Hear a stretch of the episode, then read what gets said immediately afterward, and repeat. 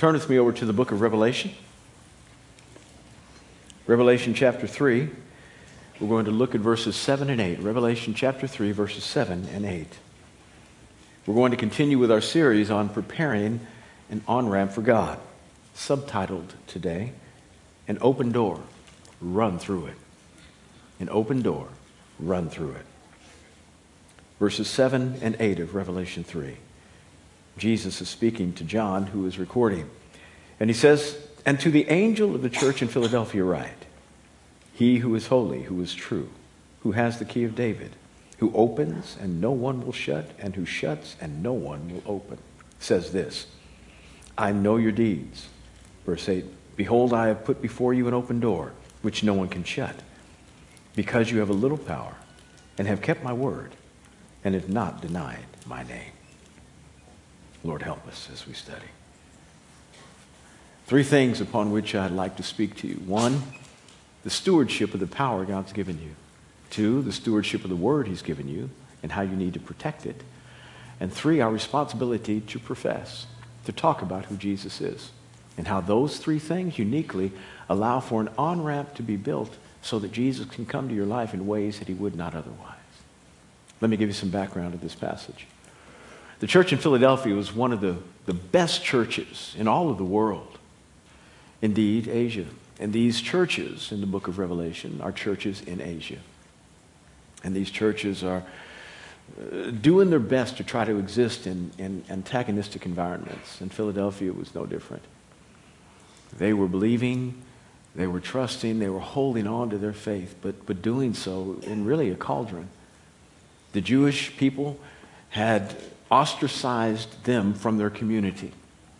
Now, that might sound innocuous, but it's dangerous, at least sociologically. Because the Jewish sect was recognized by Rome. And being an organization that was recognized by Rome, they had privileges. They didn't have to pay more taxes. Their citizenry was not questioned. When they gathered together, there was no official there that needed to be there to see what needed to be said. There was no threat to the Roman Empire. They were, they were sanctioned by Rome. But when a group was split off from a group that was sanctioned by Rome, and then set aside to such a degree that the group that was sanctioned by Rome no longer recognizes the group that split off, then that group falls under the judgment of Rome because they are no longer a sect that is approved. And, generally speaking, the sect falls under the, the kinds of persecution that, that don't make it easy to meet nor function. Neither does it make the individuals, those who enjoy the privileges that a normal Roman citizen would enjoy. So, generally speaking, what would happen is you'd have to pay more taxes if you were part of that. You might be considered in an un- unlawful assembly if you meet with other people who are like that and therefore subject to all of the, the, the, the the condemnations that would come as a result of groups meeting that, that Rome considers to be threats to their rule. And remember, it was normal for everybody to walk by one another and to pledge their allegiance to the Roman Empire by saying things like this Kyrios Caesar, which meant Caesar is Lord. And that would be their greeting. Not just a hello, but you would, you, you would, you would confess your allegiance to Rome. And the other person would say, Kyrios Caesar back.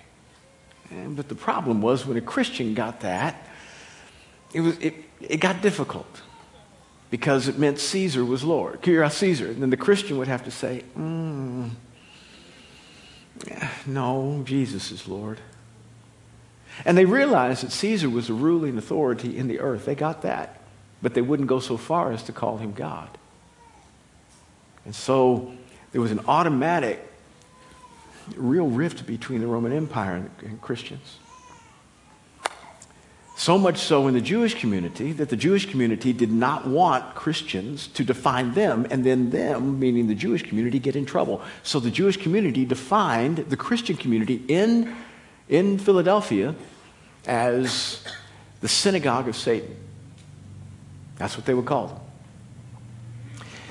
Now, if you look further on in this passage, you'll see that Jesus calls the people who are persecuting the church the synagogue of Satan. But as we've said before, every time we see something here in the book of Revelation that is unusual in its approach and that we've never seen it before in other passages, meaning Jesus is speaking things that we haven't heard him say before, it's usually because it's something that's, that's very appropriate and understandable to the life of that church that's happening naturally. And he is leveraging that to bring out a spiritual point and to encourage the people. And so, as they, meaning the church in Philadelphia, was called by the Jewish non believers in Jesus, the synagogue of Satan, so Jesus is now turning that, that whole phrase back on the people who are ostracizing and persecuting the Christians and saying, You call them that. I'm letting you know you're really that because you're fighting against me. So Jesus is not coming up with a pejorative on his own as he begins to define them later in the passage. He's just using the statement that was coined by the Jews against the Christians, against them. He's turning it back on them. And these believers were, were pretty amazing. I mean, they get some of the greatest commendations of anybody in the New Testament regarding their faith. He talks about how they're great and Jesus is proud of them. And, and generally speaking, you want this kind of thing to be said about you and your church.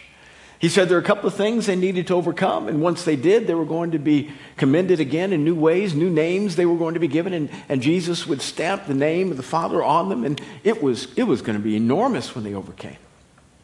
But they had, they had some, some things that they couldn't figure out. And so Jesus was answering questions that they may have been asking themselves, meaning, there are doors that are shut to us in Roman society as a result of us believing in you, Jesus. How do we deal with this? And this is why Jesus says, I'm about to open doors that no man can shut. Although others have shut opportunity to you, I want you to know that there are opportunities not otherwise afforded to you had you not come to me, no, you wouldn't have gotten this opportunity. But now that you have, I'm about to open something that no one will be able to shut. Okay. Later on in the passage, he says, And I'm going to protect you from the tribulation that is to come. Meaning this I'm going to shut the door on the people who want to come and hurt you. That they won't be able to get through this locked door I create, and that you will be protected the entire time. And so everything that has happened to them, that the church in Philadelphia is trying to figure out how in the world are we going to make it through, Jesus encourages them. And I want you to know Jesus is about encouraging you. When you are doing the will of God and you got questions, all you got to do is be faithful and wait. He's going to bring encouragement to you. Whether it be through Uh, a little black man like me preaching on a Sunday morning, or somebody who's a friend of yours, or in your own personal devotional life where you are spending time with God and all of a sudden you hear this encouragement that says, I'm with you. Don't give in. Don't quit. Don't go back. Stay on course. I'm going to back you the whole way. That's the kind of thing God is trying to tell the church in Philadelphia. And that's the kind of thing He will tell you, creating an open door. Now, how did the open door happen? It happened through their obedience. And, and, and by the way, I don't know that we as a people aren't going to be living in Philadelphia soon. We had a moment to pray last week over the Supreme Court's decision on how marriage needs to be defined. And so we prayed and fasted on Tuesday.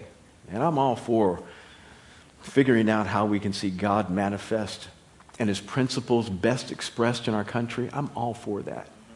I don't believe in a theocracy in, in, terms of America. That doesn't mean that what Israel experienced wasn't real in the days of the monarchs, the kings. Good. But we live in a, in a democracy. And so I'm not trying to impose a whole bunch of laws that restrict everybody's conduct all the time. Not. By the way, do you know what laws are really for? Laws are for good people. It's to help people who want to do right know not to do wrong. But laws don't work for people who want to do wrong. They aren't made for folk that want to go out and break it anyway. Laws are for good people. And so laws, they help folk who are right not to be wrong, but they don't fix anything. And so I am all for the church doing what it needs to do sociologically and praying for good decisions to be rendered by those in power in our country. All for it. And we need to vote according to our conscience and biblically as best as possible. All for that. But realize, somewhere on the priority list of things that the church ought to do is, is pray. Somewhere on the priority list is witness. Somewhere on the priority list is preach the gospel in order to see a sea change occur in our society. Because as we exist in a democracy, the majority rules. And if you haven't noticed, we ain't it. And we're going the wrong way. I mean, darkness, the sun is setting quick, faster than ever. 15 years ago, we didn't know we'd be here sociologically. We had no idea. We'd be dealing with what we're dealing with.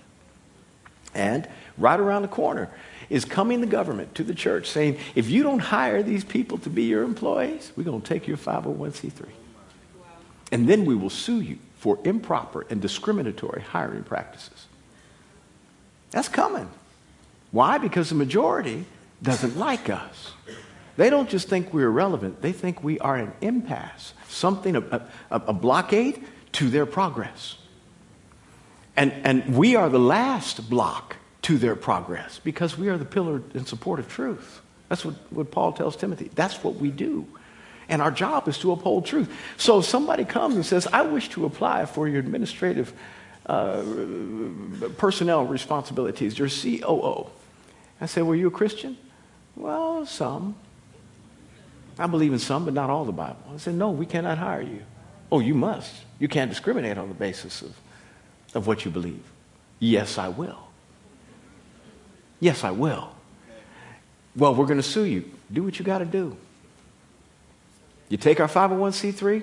Okay. I'm not here for a tax break.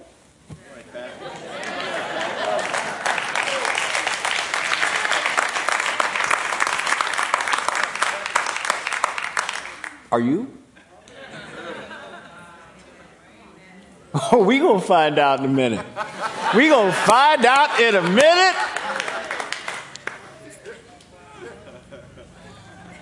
I've already told our staff, our, our leaders are saying, what is it going to look like when we no longer have tax exempt status?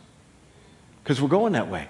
And this is why we need to pray for revival in the church, an awakening in the church, something that happens. Revival means this that the church begins to be revived, come alive again to that which is most important to God's heart, and that there is an awakening in the community.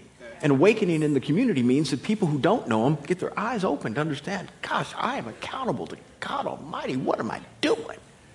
We need to pray for both. Otherwise, the tide is going the wrong direction, y'all, and the majority will rule. And we will be on the outs, and we will be considered unlawful, doing things illegal. And your pastor if he lives long enough, will be in jail. You think I'm kidding? We'll be in jail, and we might be sued and all of our resources apprehended. That could happen because the world is going the wrong way. We might be living in Philadelphia someday. And that's why I say the political thing, okay, please vote. Please do what you need to do sociologically. Please pray and fast that our leaders will make good decisions. Please do all the things of being salt and light in our community. Please be the Daniels that are in our political system that help know, help people know what right from wrong is. Be the Josephs that bring provision to a society that would lack otherwise. Be that. But remember that it doesn't fix anything. It only stops bad things from happening.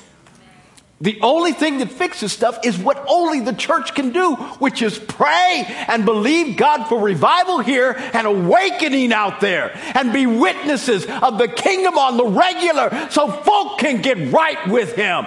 That changes hearts, which then will change the majority. And then we can have righteous rule in our country again. Otherwise, it will not happen. We probably are going to live in Philadelphia sooner than we want. But Jesus says, You've done something, and I want you to know it's tough living. I get it. But you've done something that allows me to do some things for you. One, you have a little bit of power. And I've recognized it. Amazing. And this isn't, this isn't a disparaging comment. He's not, not trying to criticize him when he says a little bit of power. He's not talking about amount as much as he's talking about function. He's being consistent with his other comments, meaning Jesus is speaking here. He's being consistent with his other comments that are found in the Gospels. The disciples looked at Jesus and said, Man, you got some faith. Can we have faith like that? You are amazing. The way you can cast out a devil and raise the dead, we ain't ever done that. And, and most of y'all haven't done that. I mean, w- when you hear somebody's passed away and you get an invitation to the funeral, you're not trying to raise him from the dead, are you? you you're going to pay your respects. Yeah, my, my point is, you're, you're not thinking this is a moment in God where the Lord, get out of the casket, boy. You're not thinking that way. So we, we don't have that large larger faith, but, but Jesus says even the little bit you got makes a difference. The society is getting so dark today, it doesn't take much anymore. The darkness is so dark, all you need is a little spark, just a little flicker of light. You're, you're, you're with your buddies and, and, and you only have a beer and a half when they get six. Just a little flicker of light. They're asking you, why aren't you drinking? Well, I'm trying to be a Christian. You know, I'm trying to keep myself together so that I can witness to people. You know, I, I, I've determined, and I'm not against drinking. Drink, I don't care. Just don't get drunk. I don't care. But you, I've determined the people who do drink are just stronger than me. Because I, I can't do that. And my daddy was an alcoholic, and there might be something bent on the inside of me that when I start liking it, I'm going to really like it. And so I don't feel like going that way. Secondly, I think if I have a beer and somebody begins to say, Pastor, tell me about Jesus, I might forget every scripture. I mean, it just won't flow up out of me anymore. So I, wait, uh, uh, I know where it is. Wait a minute. Wait a wait a wait wait wait wait wait wait. Oh, and you feel the buzz, and you just. Okay. But I'm just I'm convinced that you all don't have that problem. You can just flow in the gospel at any time, be in that buzzy feeling, not drunk, but have that. But you can just minister, and you can win people with a drink in your hand. I'm convinced of it because you're so free. I, I just can't be that free. I wish I could. I really do. But you're amazing.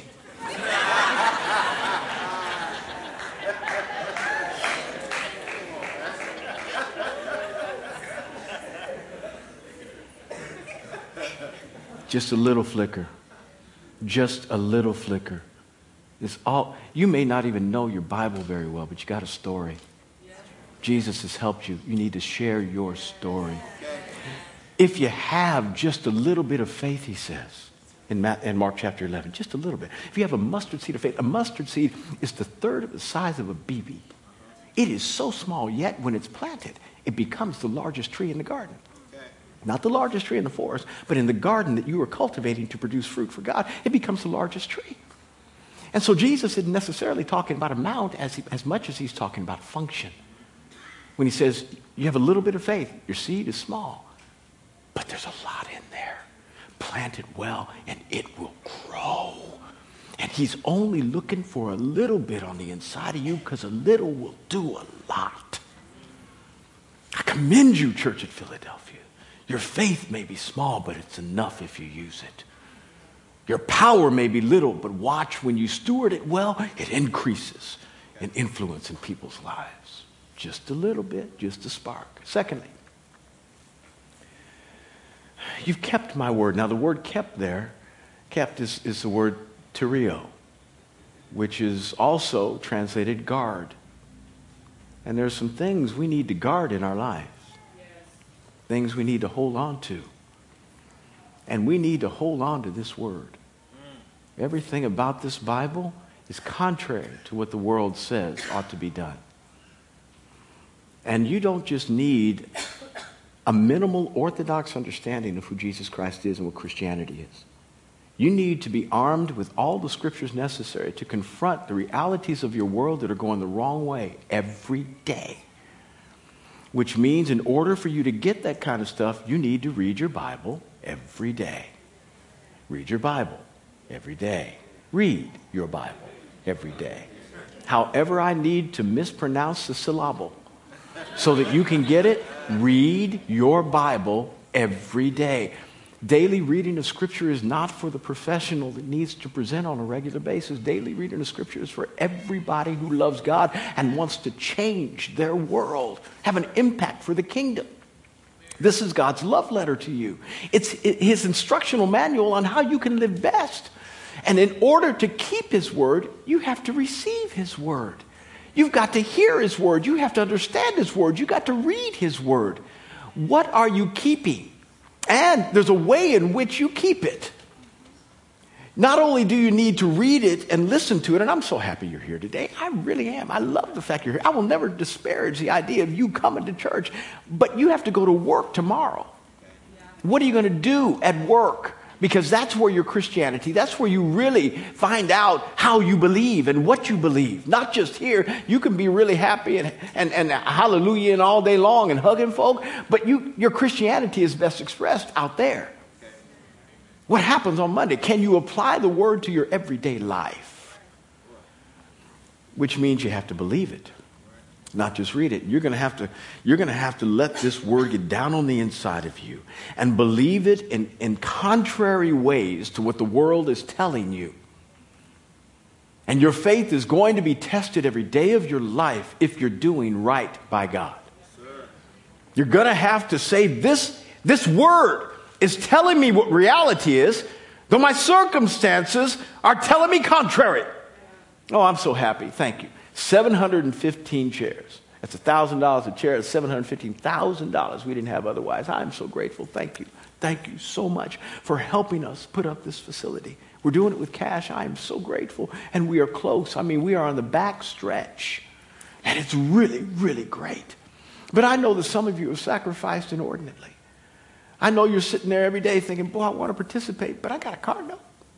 And I got a house note. I got light bills. And I got three kids in college.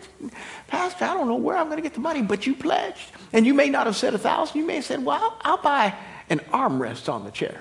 I, will put a $100 to it. I'll buy a tenth of a chair. And thank you.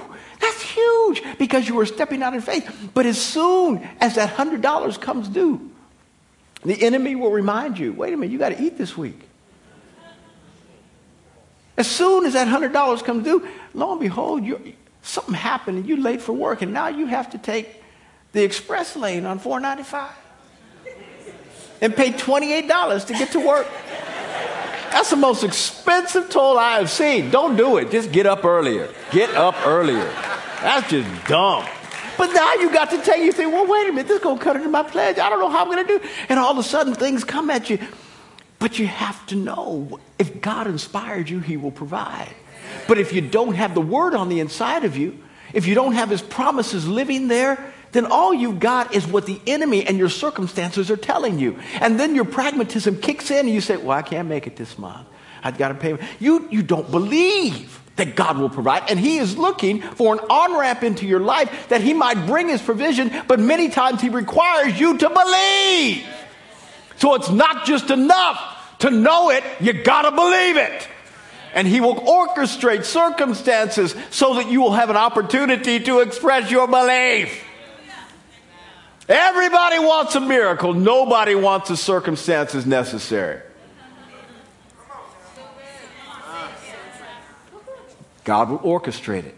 Your job is to believe. You need to meditate on this word as well. Get in this Bible. And don't just know it by your head, but know it in your heart. Get it down on the inside and make regular deposits of this word. David said, I've hidden your word in my heart that I may not sin against you.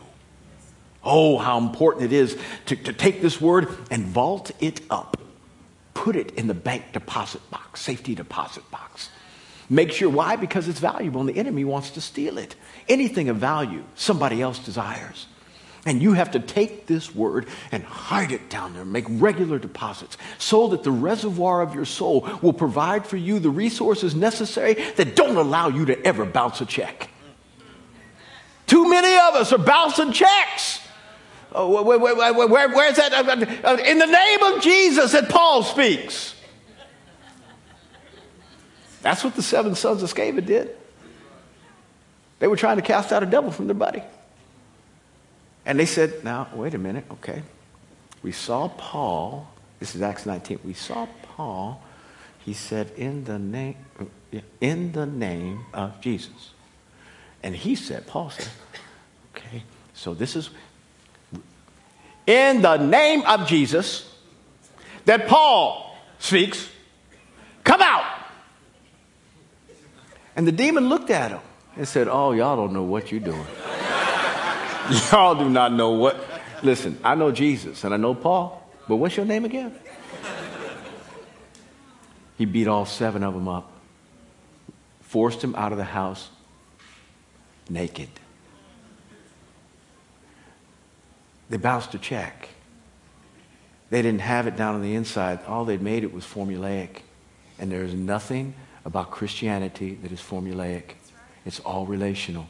And if you don't have a relationship with God, understanding who He is in His Word, depositing this Word down in your heart on a regular basis, when time comes to you to write a check, you won't have the funds. You got to make regular deposits so that this Word becomes yours and you identify with it to such a degree that there is no separation between your obedience and what is written. Meditation is that which allows us the privilege of rehearsing it over and again, hearing it, saying it. And it's based on what we believe, even though the Hebrew word does not say this, we believe is based on an animal that chews the cud. An animal that chews the cud has four compartments in its stomach, and it takes down the food, and that which is not digestible because it hadn't been chewed well enough in the mouth, they actually regurgitate it, bring it back up, chew it again, and they bring it down three times until it gets into the fourth compartment of the stomach, whereby then it is digestible enough in order to become hair and sinew and muscle and bone. And this is the way the word works in your life. You hear it, you read it, you keep meditating on it, you keep bringing it back up. And as a result, after time, it becomes one with you so that nobody can tell the difference between what you believe and who you are. That's how you keep this word. That's how you keep it. Lastly, he said, You haven't denied my name.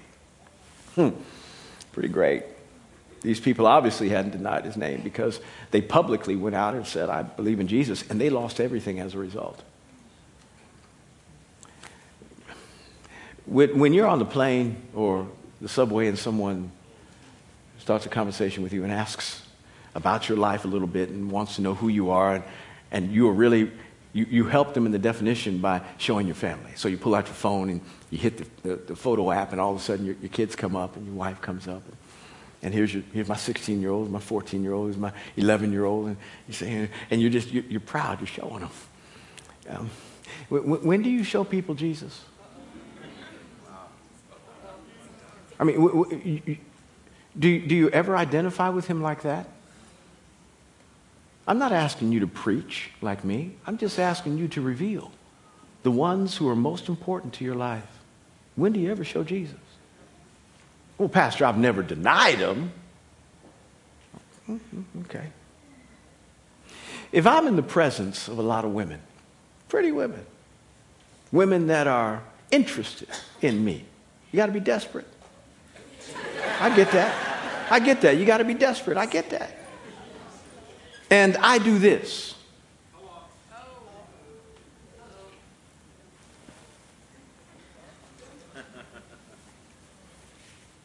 What do you think my wife would say? oh, I didn't deny that I was married. I just didn't reveal it.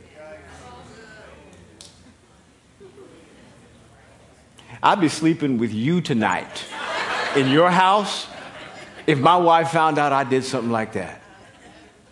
Because, see, the ring is just a witness of your commitment. That's all it is. And when you take it off, you're not giving, it, giving people an opportunity to know who you are most connected to. When do you give an opportunity for people to know who you are most connected to? Haven't denied my name. You haven't denied me in public. And I want you to know something. Because you're exercising the little bit of faith you got. Because you kept my word and because it was hard, I know, to say you were identified with me, but because you did that, I'm opening a door that everybody else shut. I'm giving you opportunity that nobody else has. You've created an on ramp for me to do some stuff for you. And when people come and try to get you, I'm closing the door. They can't get through it. They will never be able to open it.